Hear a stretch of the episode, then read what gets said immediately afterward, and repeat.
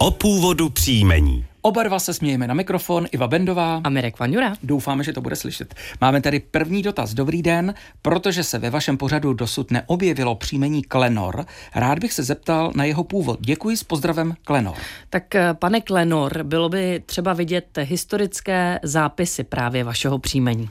V česko-německém prostředí někdy nastávala změna au na o. Je tedy možné, že příjmení Klenor znělo původně Klenauer a označovalo někoho, kdo pocházel z obce Klenau. U nás byl Klenau německý název obce Klenové.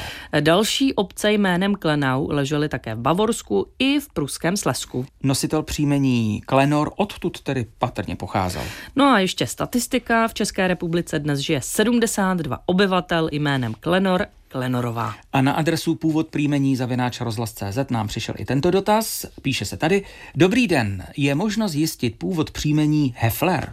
Mám dojem, že původ bude německý, avšak význam tohoto jména se mi dosud nepodařilo zjistit. Vzhledem k tomu, že je nás v České republice pouze 36 žen i mužů, eh, tak je pátrání dosti složité. Předem děkuji, s přáním hezkého dne, Ondřej Hefler, Karlovy Vary. Německé příjmení Hefler Heflerová dnes nosí, jak jste správně, pane Ondřej psal, 36 obyvatel.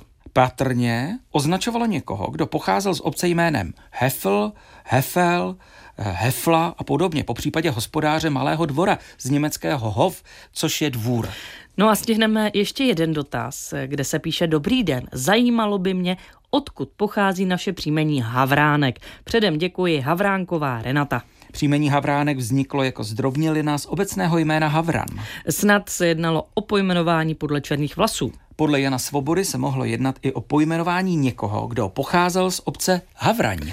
Jinak Havránek, Havránková je příjmení běžné. Dnes ho u nás tady v České republice nosí 4379 osob. No a je to také příjmení pěkné, tak zdravíme nejen Havránkovi, ale vás všechny, kteří právě teď posloucháte dvojku a budete tak činit i nadále.